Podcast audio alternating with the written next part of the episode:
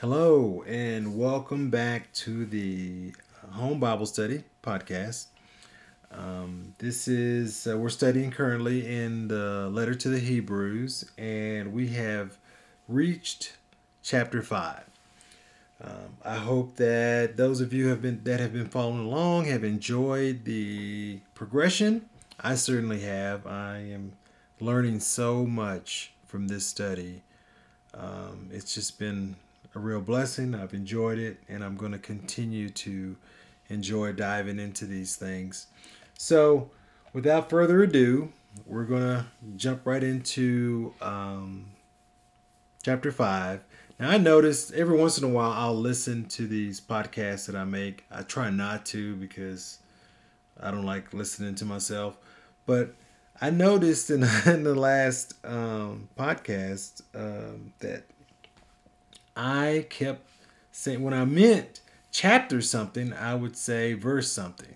Instead of saying chapter three, I would say verse three. So if I confused anybody, I apologize. I will try to be more careful not to get so excited to get to the next thing that I'm not uh, saying the right thing to you. So, with that said, uh, please bear with me. I am definitely only human, but I sincerely put forth a concerted effort to bring you the truth. And I study um, diligently to to do that. So hopefully the Lord is by his grace using something from this podcast to minister to you and to minister to you in a way that will enrich your life, bring you closer to the Lord Jesus, and make you uh, the servant that He has purpose for you to be.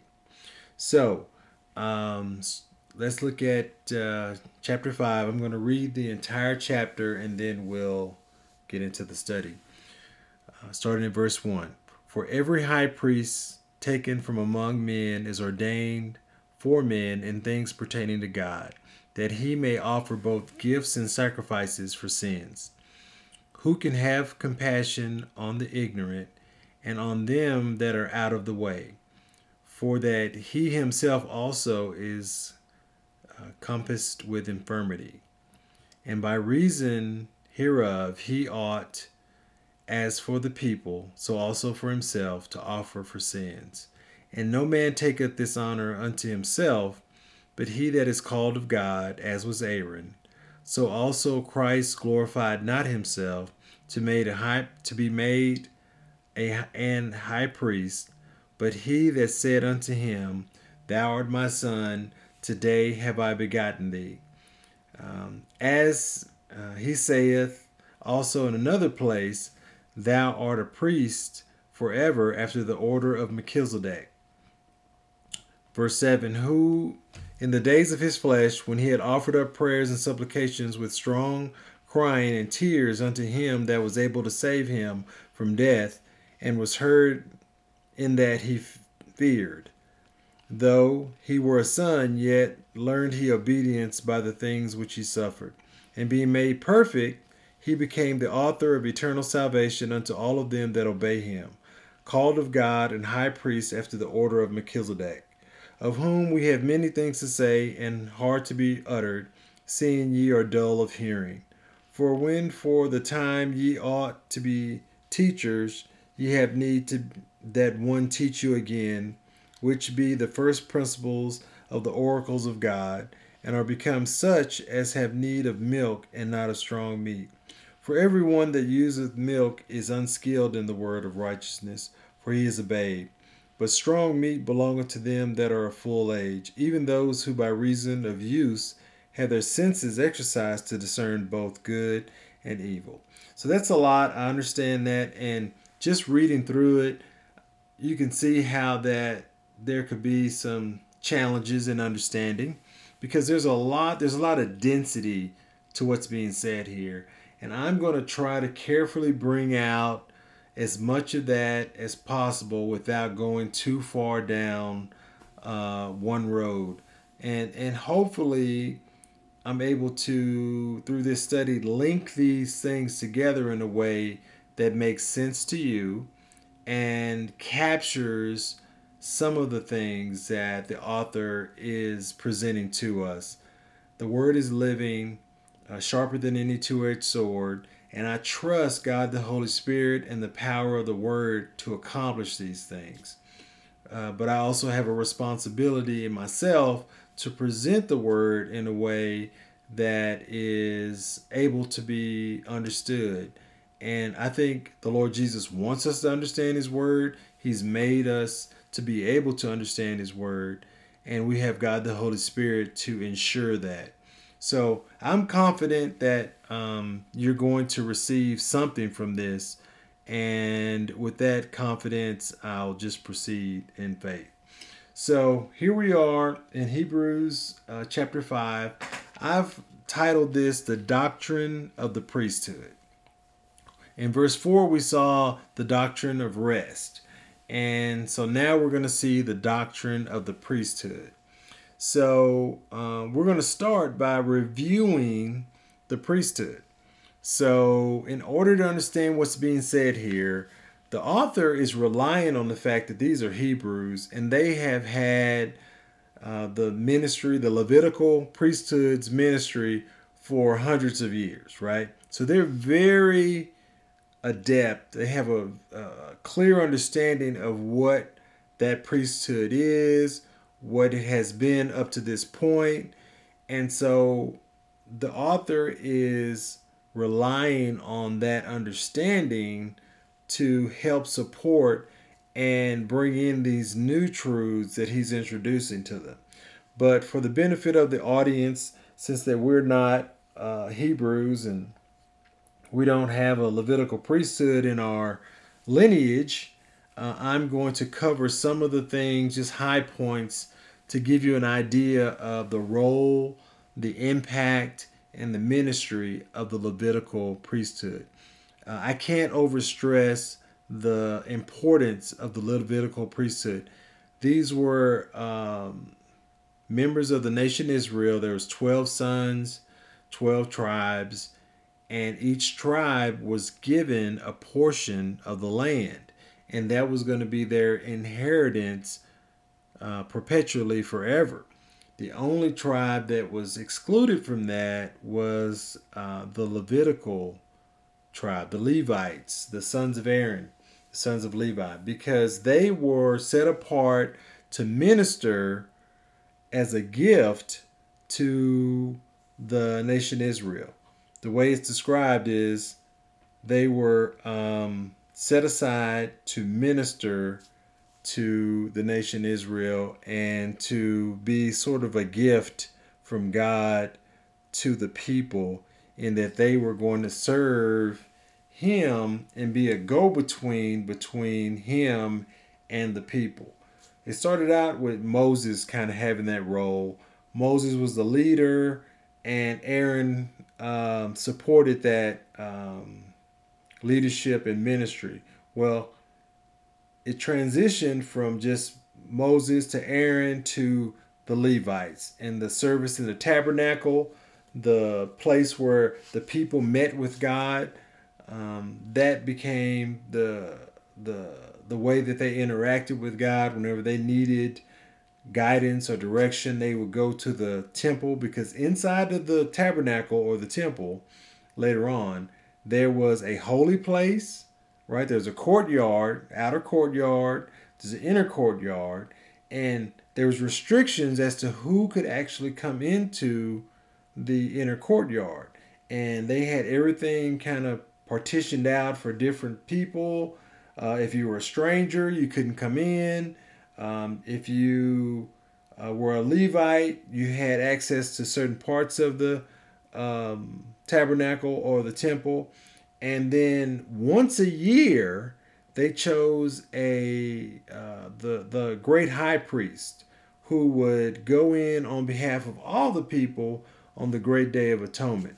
So in Deuteronomy 18, uh, we see God setting setting the uh, the the Levites apart to serve, and he he basically says that only the Levites can serve in this way. They were the people who the men that would represent the people in the daily service and sacrifice that uh, had to go on because the law required sacrifices. Sin must be dealt with. There is no remission of sin without the shedding of blood. So there had to be sacrifices. These animals had to be brought according to the law, according to the way God had laid it out in Leviticus and according to the words that he gave to Moses. Moses communicated to the people that God says, if you want to approach me, you have to approach me in a certain way, and this is how you do it.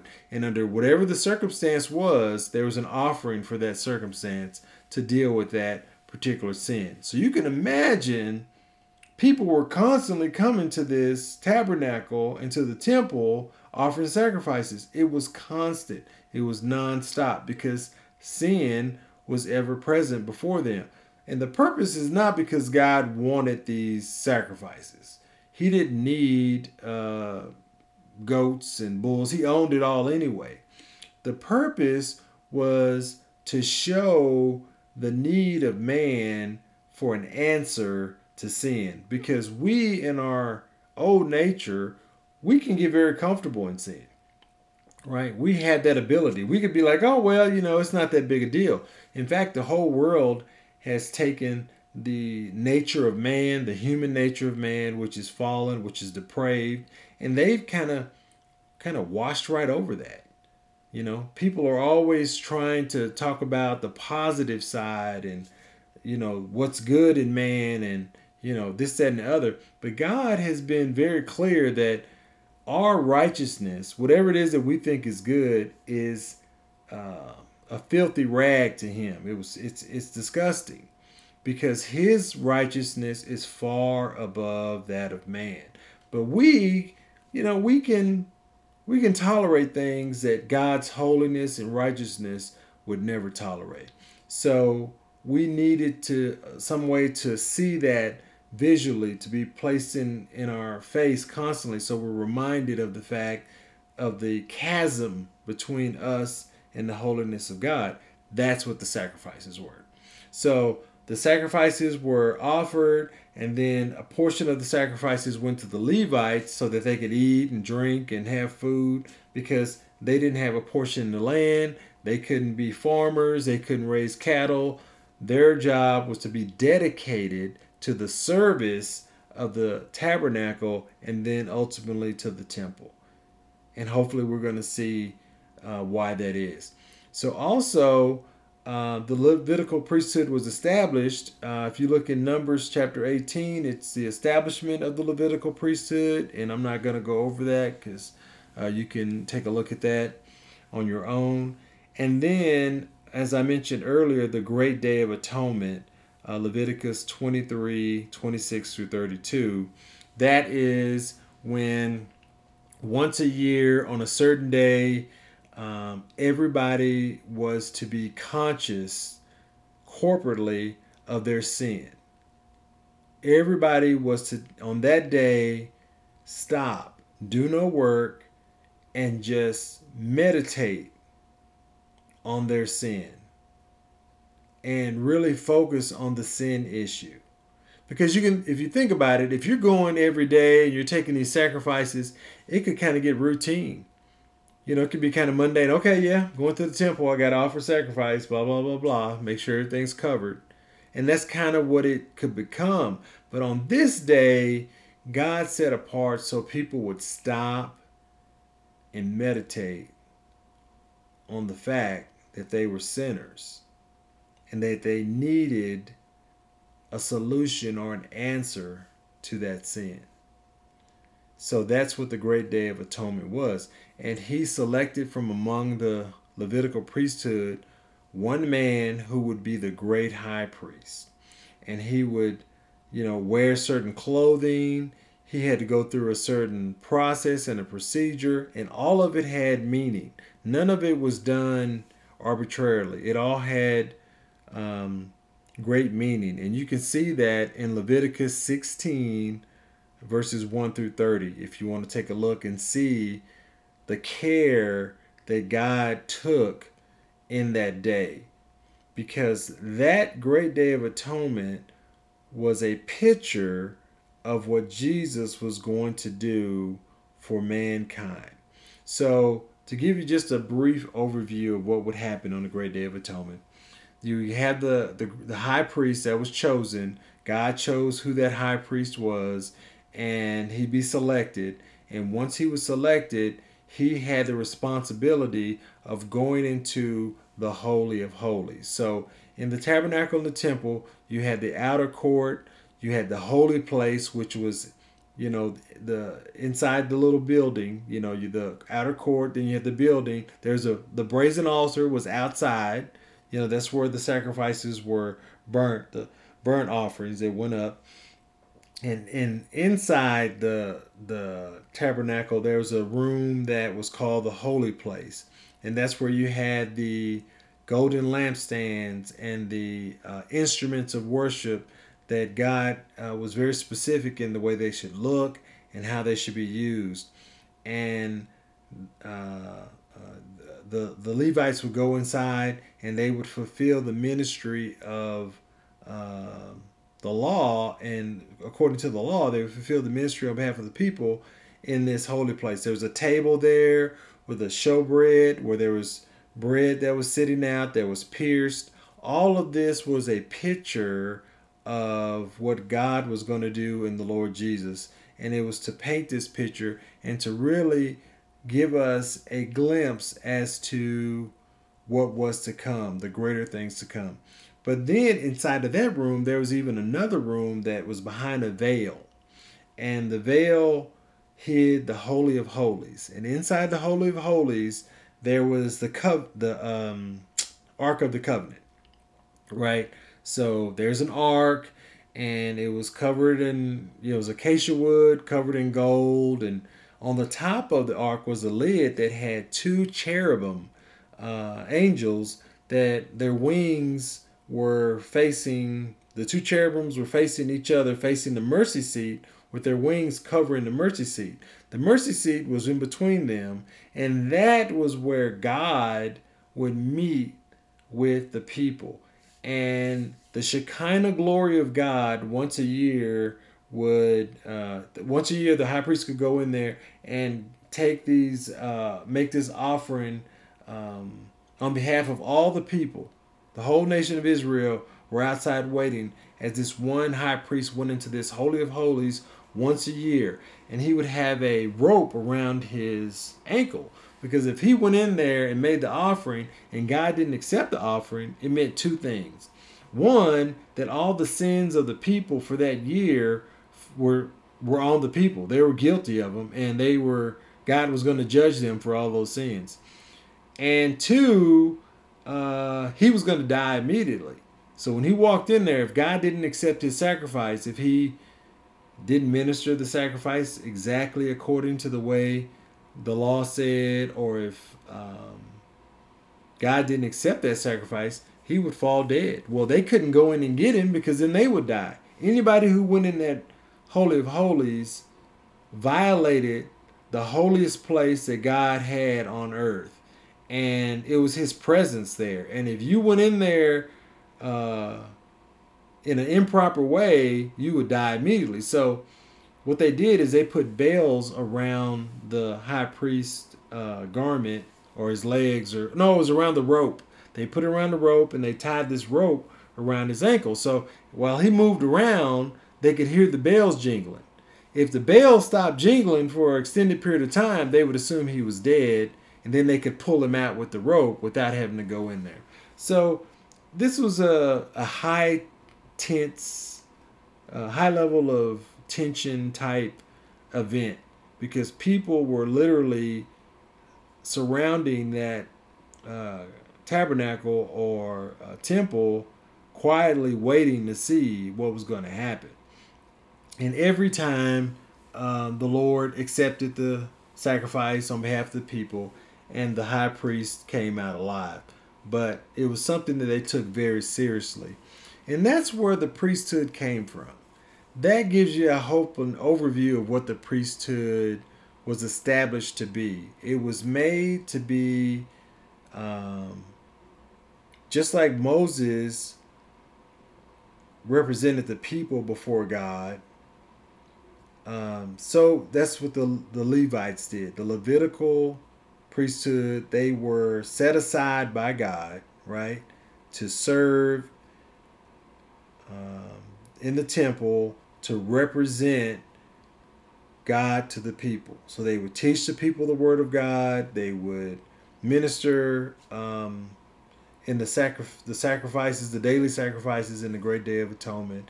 And they were kind of the ones that made sure that the law was abided by.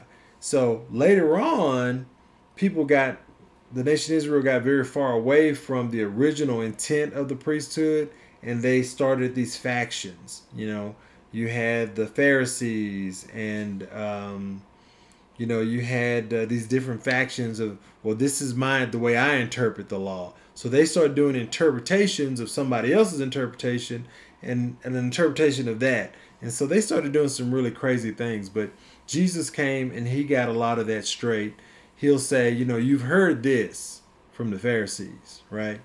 But I say this. And so he came to do a lot of correction to correct a lot of the nonsense that that went on. And and before you judge them too harshly like you know how can they do that? They had the law. It was right there in front of them how could they start interpreting it in these crazy ways? Well we were we had the lord jesus and we had the apostles and we have the word of god the bible today and look how many uh, crazy interpretations um, different um, denominations that have come out of that. So it's human nature. It's what we do. And that's why we need to stick closely to the Word of God so that we can know through the ministry of God, the Holy Spirit, what His will is for us. So that's the Levitical priesthood. Now, I went to all that because I want you to understand and to know that the Levitical priesthood had a major role in the lives of uh, the Hebrews in, in the Old Testament and the Old Covenant. And so that's why um, it's being used now kind of as an analogy to set forth the greatness or the superiority of the Lord Jesus. That's what we're looking at in this section of Hebrews It's all about why Jesus is superior or above all the things that the Hebrews have known in tradition, um, the things that were holy, the things that were righteous. Where does Jesus fit into that? Now that he has come to earth and he's ministered salvation, how does that salvation fit into the plan and purpose of God in light of all the things that we've seen in the past. And that's what the letter of the Hebrews is doing. It's connecting the things of the past to the things that are now and even looking forward to the things that are future. All of that is being covered here, and the author is doing it in a very uh, careful and methodical way. So that's the that's what I wanted to start with what the Levitical priesthood was, and I will put these verses in the um, with the in the post with the uh, podcast so that you can go back and study them in depth. I think it would be a worthwhile study to do that. So, with in light of that, let's look and see what the author is saying. And starting verse 1 he says for every high priest taken from among men is ordained for men in things pertaining to god that he may offer both gifts and sacrifices for sin. So this is saying simply um, it's known that a high priest is taken from men. The men in the levitical priesthood were all together, and one of them every year was chosen to be the high priest. It says, From among men, he's he is ordained for men in the things pertaining to God. So that's the role of the Levitical priesthood. That high priest was going to go in and represent the, the other men like him before God, right? That was the role.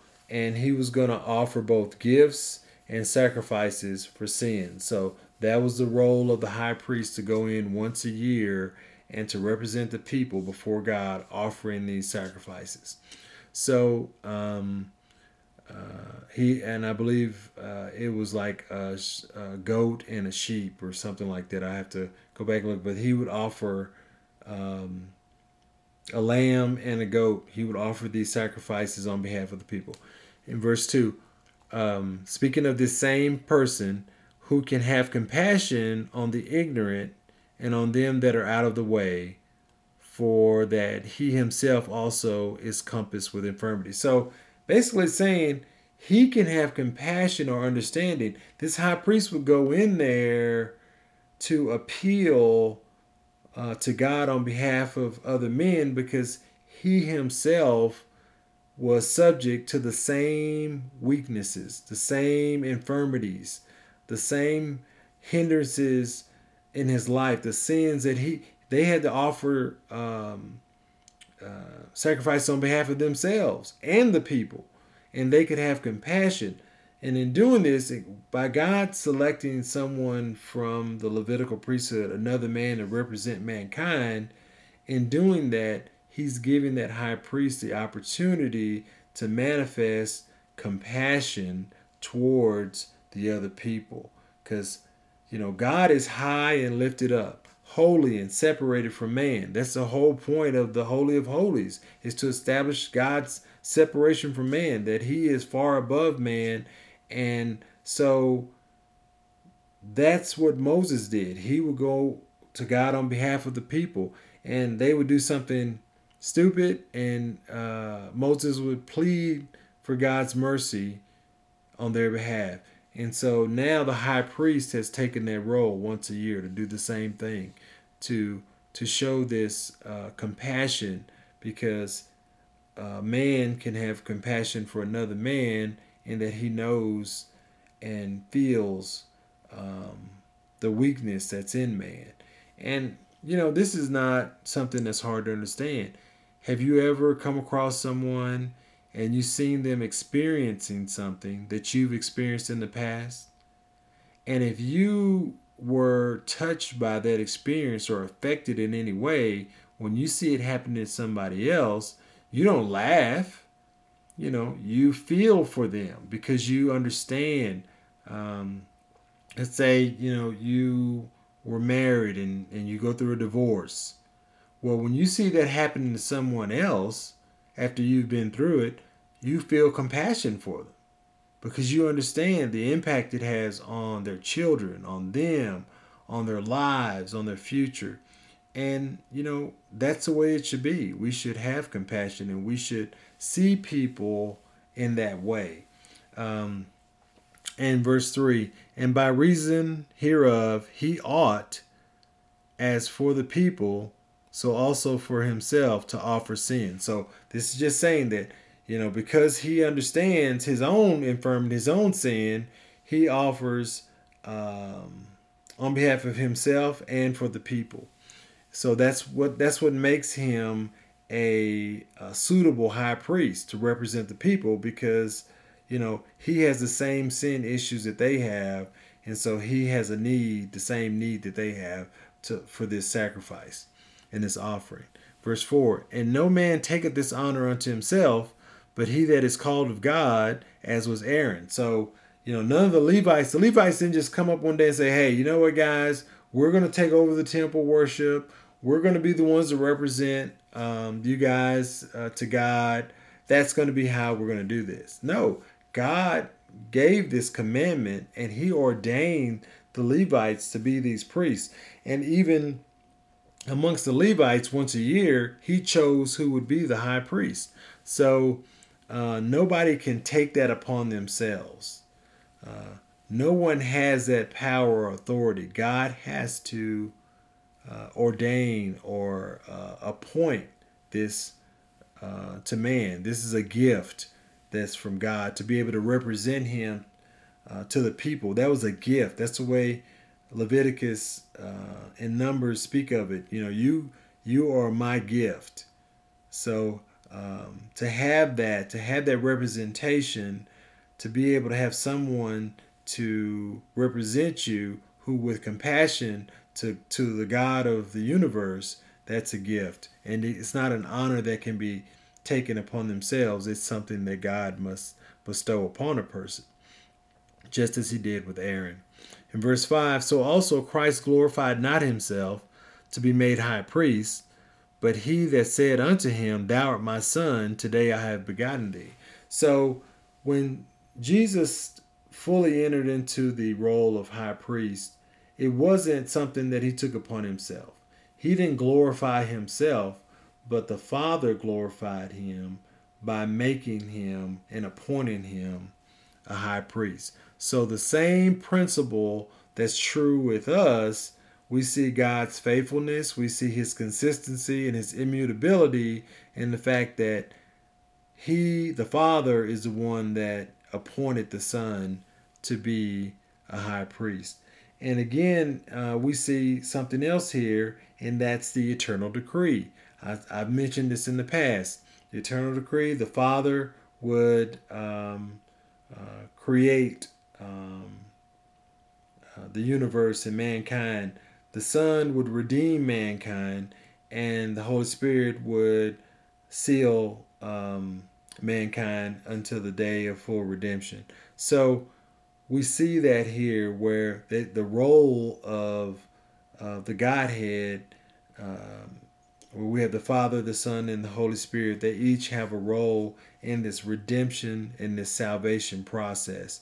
And part of that salvation process, I'm going to get too far ahead of myself, is the Son would be made the high priest um, on behalf of those whom he has saved or redeemed. So we're here we see the author breaking that down to us and making us to understand that this is not something new, that these principles have been introduced to us even in the Old Testament.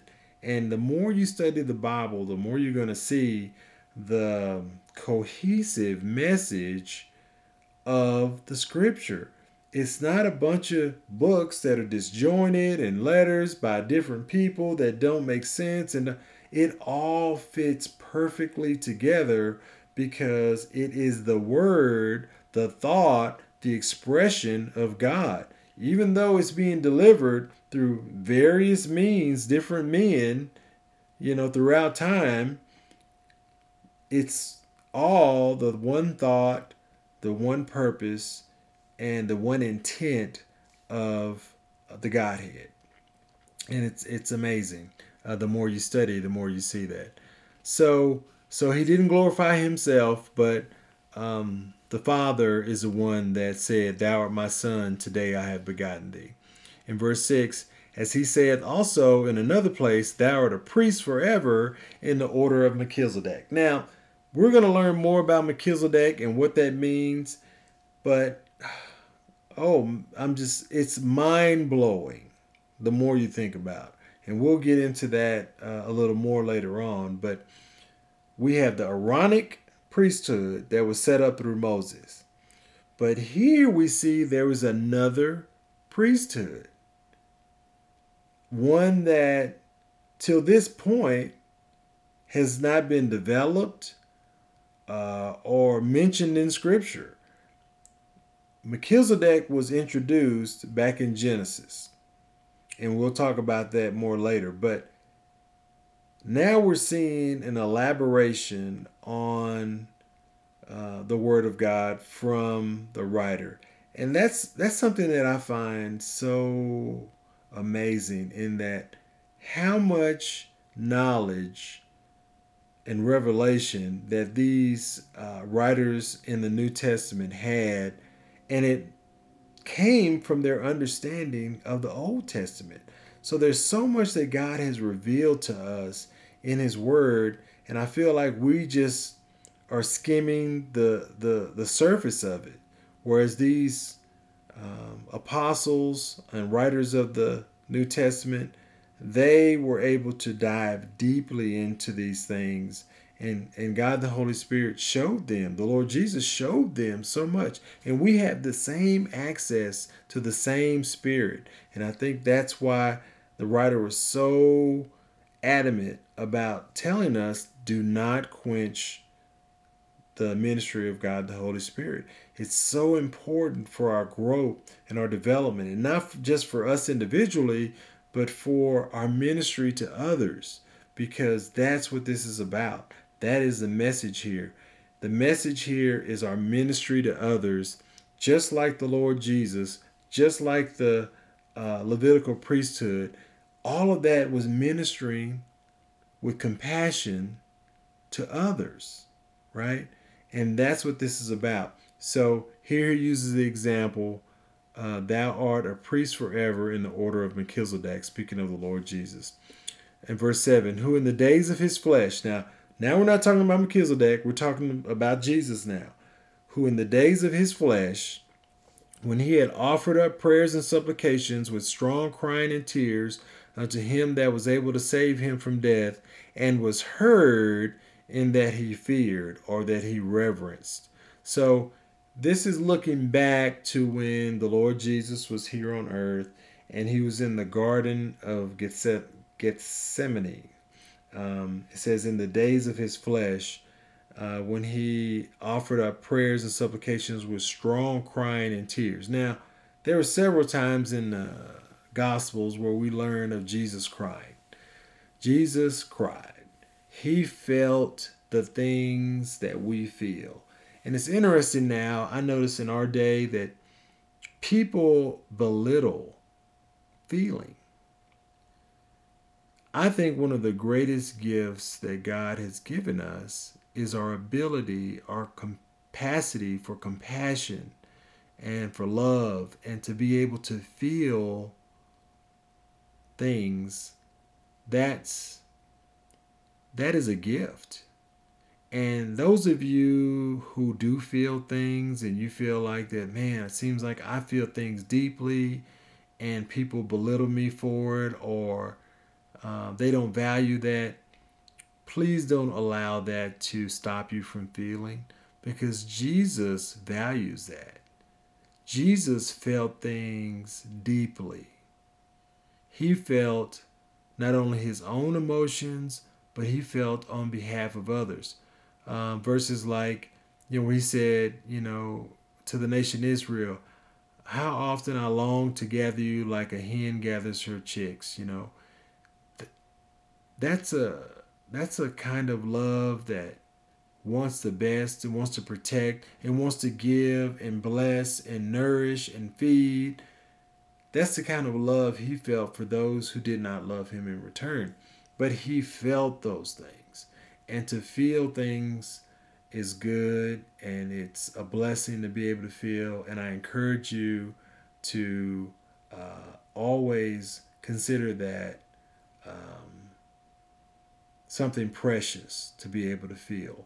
And um, don't don't uh, ever uh, let anybody belittle that. It's it's important to feel things, and and Jesus did. He he cried, but um, specifically, this verse is talking about him crying. I think in the Garden of Gethsemane when he went and he took um, the disciples and he took uh, Peter and the sons of Zebedee with him off, and he would go off and he would fall down and he would pray and he asked the Lord, uh, he asked the Father, please, if this cup can be taken away from me.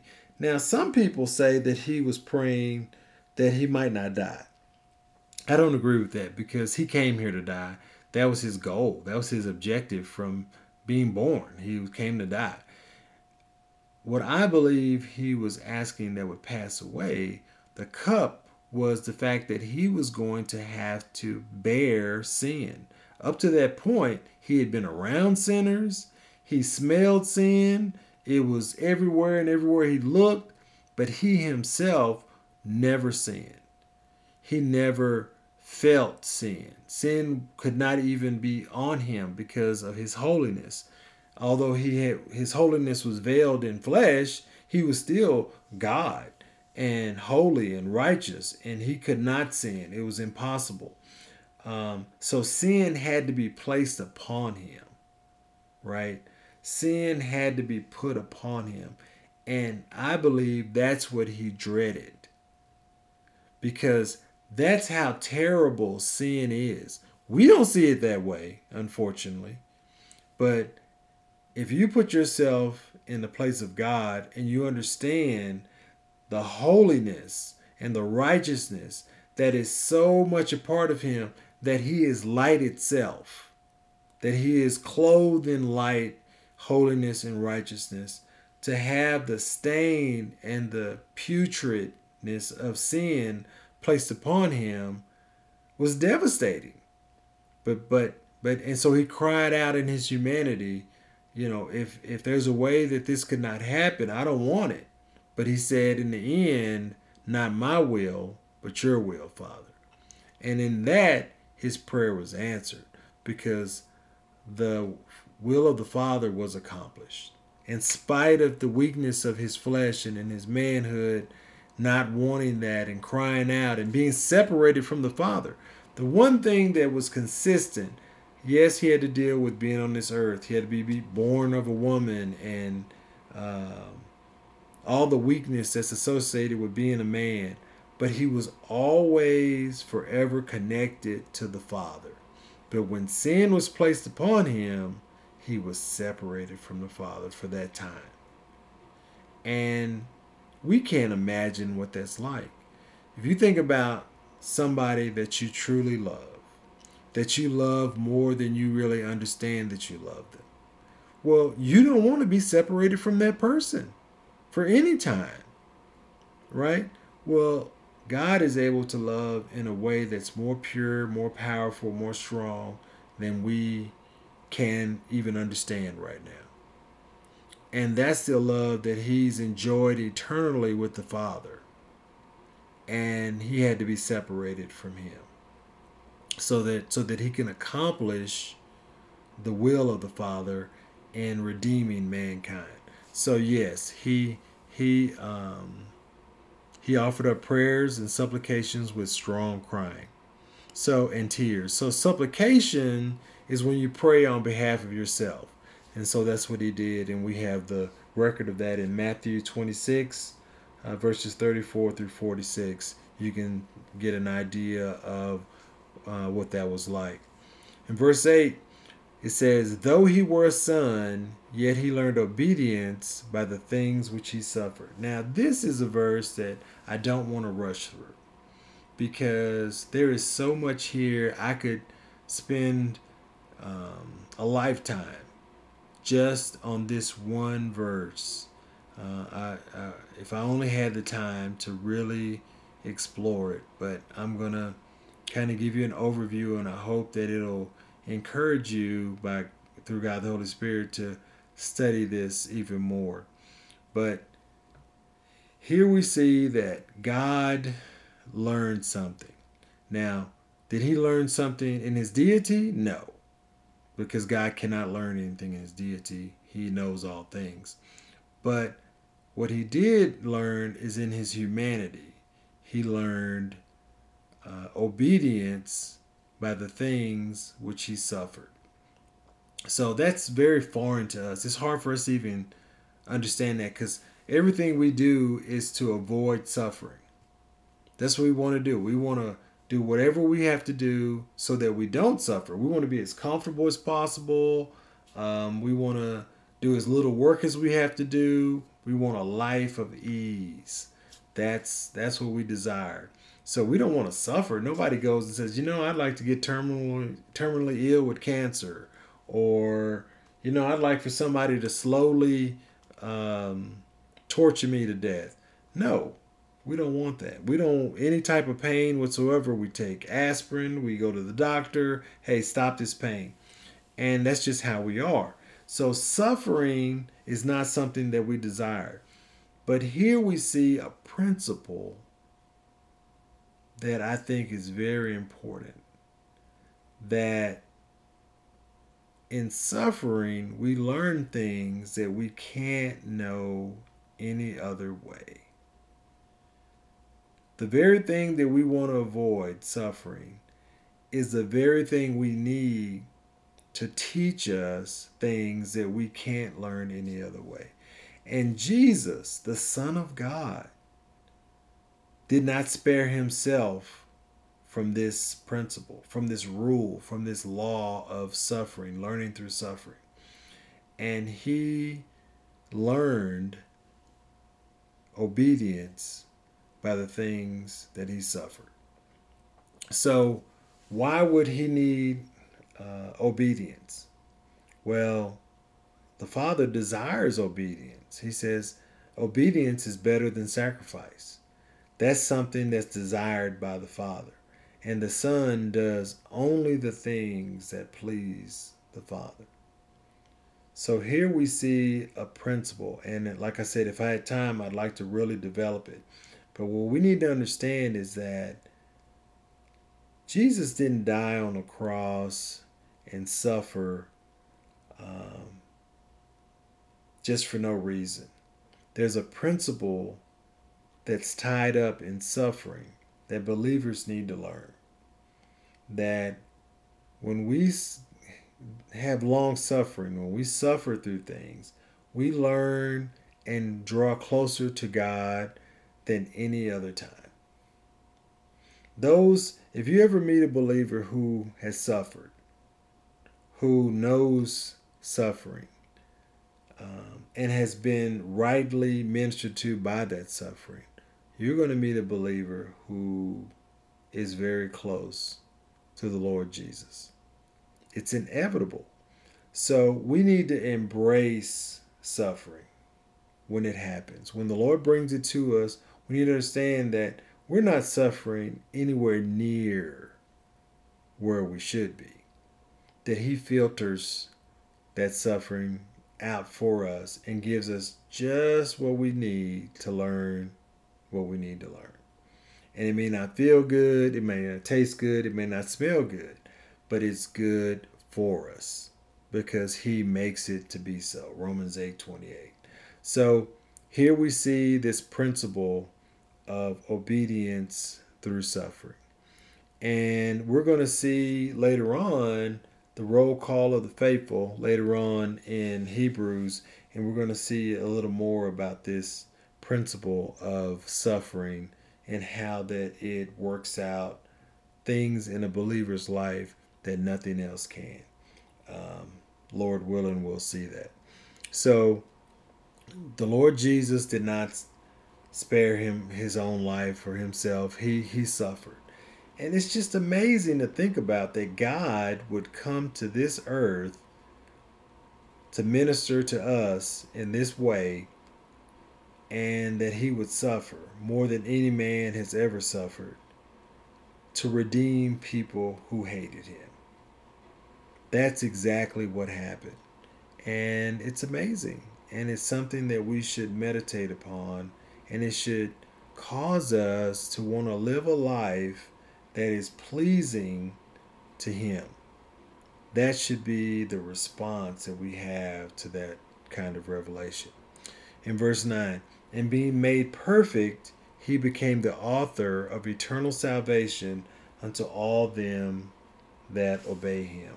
So here we see that this suffering made him perfect. So, did it make him perfect in his deity? No, he's already perfect in his deity. But it made him the perfect offering, the perfect representative, the perfect man, God man, so that man who are imperfect now have a means of salvation. He became he lived a perfect life without sin. He was obedient to the Father even unto death. And all these things together have created and this opportunity of salvation for man. If it were not for what the Lord Jesus did, and he was the only one who could do it. And if you think about it, he created all things. This was part of the eternal decree. God established these rules and these principles, and he himself was subjugated to his laws. So, how dare any man say, I don't have to do that?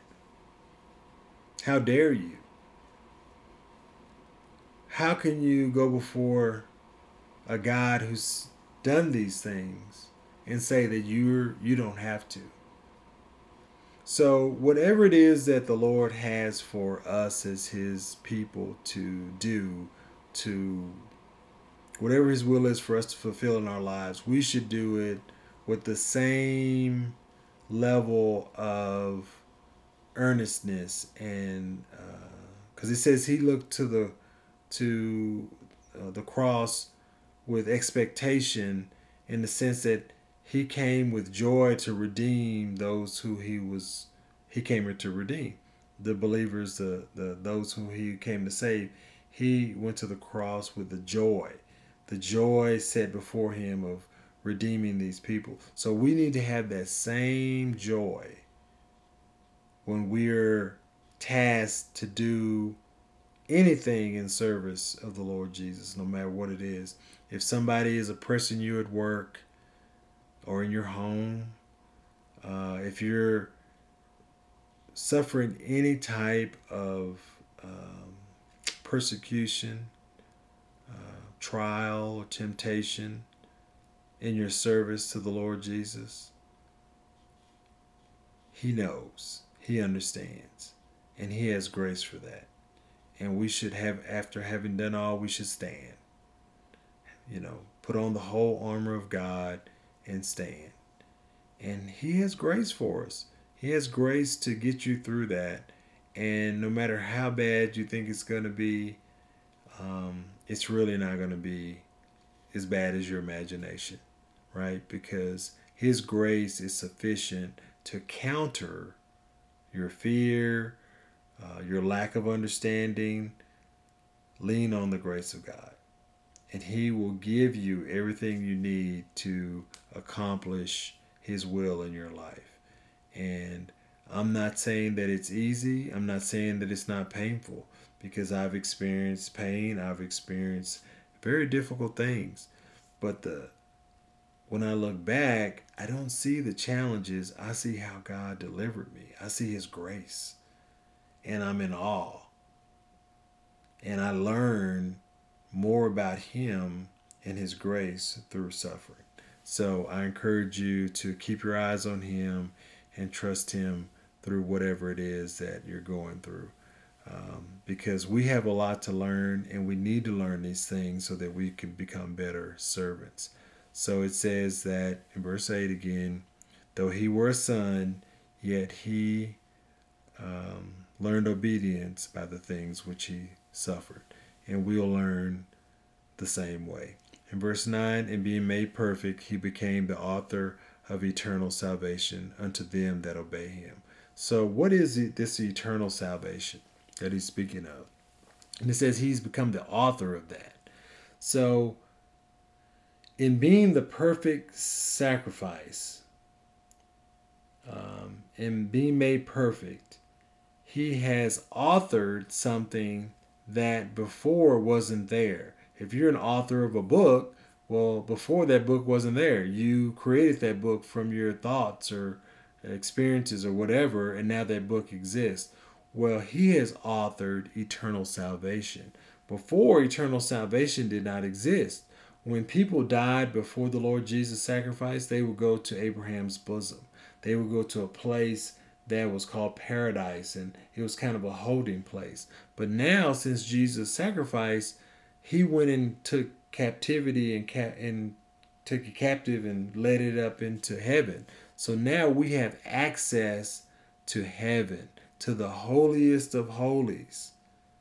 We have access there now. We don't have to go to Abraham's bosom in paradise. We can go up and be with Jesus. We can be with God the Father in the heavenlies. This is an amazing and wonderful thing that's happened. And it's all because of the sacrifice of the Lamb of the Lord Jesus and how He's made the way because He's the author, right? He's the author of eternal salvation. So, what is this eternal salvation? Well, the eternal salvation encompasses some things we've already seen. Um, in uh, Hebrews uh, chapter 1, verse 3, we saw that he purged our sins by himself. That's part of that eternal salvation. He had to purge our sins. When the great day of atonement happened and God forgave their sins for another year, those sins were covered over. The blood just covered over the sins, right? But Jesus purged them. He got rid of them. There's no longer any guilt or penalty for us because of sin. We are free in Christ. We have no uh, judgment, no fear of death or uh, the consequence of death. That has been taken away forever. Eternally, we are saved. We have an eternal salvation because He purged our sins by Himself. And then in uh, Hebrews chapter 2, uh, verse 14, um, He destroyed the one who had the power of death. So, in the becoming perfect and authoring the salvation, he has destroyed the one who had the power of death. And then in Hebrews chapter 3, verse 1, now we are a part of this heavenly calling. We looked at the heavenly calling because of the apostle and high priest of our profession, the Lord Jesus Christ. That's the wonderful message that we have to give to others that Jesus has accomplished this and now there is salvation. There's a perfect high priest who has made a way for un- imperfect man full of infirmity, compassed about with infirmity, as it said in uh, verse 2. Um, he's made a way for us now to enter not just into paradise, but to enter into the very presence with boldness, right? We can enter before the throne of grace. The Holy of Holies that was um, locked away and only one high priest could go in once a year. Now the veil has been taken away and we can go directly into the presence of the exalted, holy, and righteous God of everything, the Lord Jesus. We can we can go before him and he he speaks of us as being um, his brethren. You know, that's the way he talks about us now.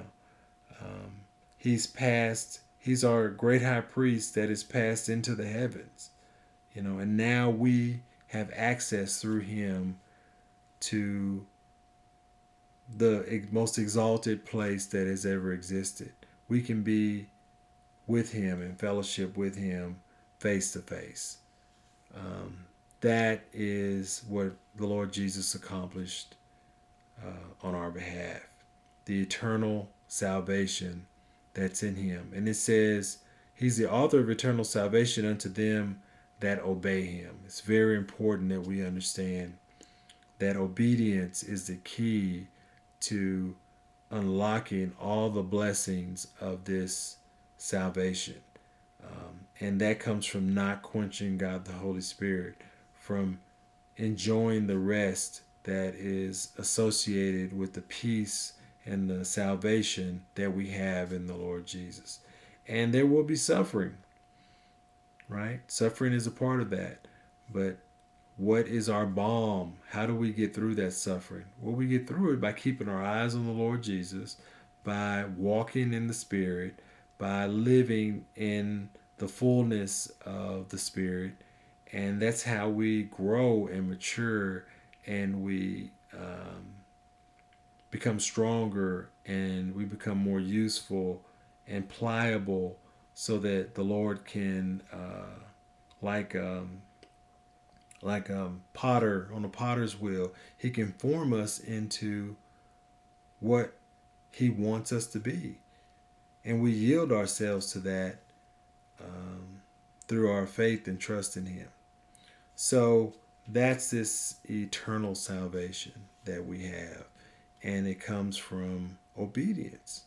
It's very simple. Our, our greatest enemy is unbelief. And how do we manifest belief? Through faith, we obey. It's really that simple. And the writer here is laying it out to us plainly. So um, I'm going to stop here. I think that uh, Um, there's a lot more that we need to see, but I think this is a good stopping point. Um, I hope that this has been instructional. Uh, it's important to understand that Jesus is our high priest and that he understands what we feel, what we need, and he knows us in a way that we don't even know ourselves. So we should go before him as believers and we should speak to him in a way and with an understanding that he knows us. And he knows our intents, he knows uh, our thoughts and our weaknesses, and he has grace for that. Uh, it's important that we come before him in a way that's honest um, because he knows our hearts in a way that we don't know. And he can show us through his word uh, who we are and what we are and what we need. It's very important. So here we're, we're I'm going to stop here with this um, this chapter, and I, I, hope that this has been helpful. That uh, we can take these things and apply them to our lives in a way that's very real in our daily walk. That we'll understand when we're faced with trials, we're faced with um, our own infirmities, that we have a high priest that loves us and can represent us before the Father and can minister to us in a way that uh, nothing or no one else can. And we need to go to Him to our, and we need to consider, you know, the apostle and high priest of our profession. Uh, let's close. Father, thank you so much for your word. Thank you for how that you use your word in our lives. And I pray you would do that I pray you would strengthen us and give us grace to represent you in a way that would bring honor and glory to your name, and that we would learn and grow by the things that you show us and by walking daily close to you. And we need that. Everything in the world tries to take us away and to distract us, but your grace is sufficient. And I pray that for all of my brothers and sisters in the Lord. It's in Jesus' name we pray. Amen.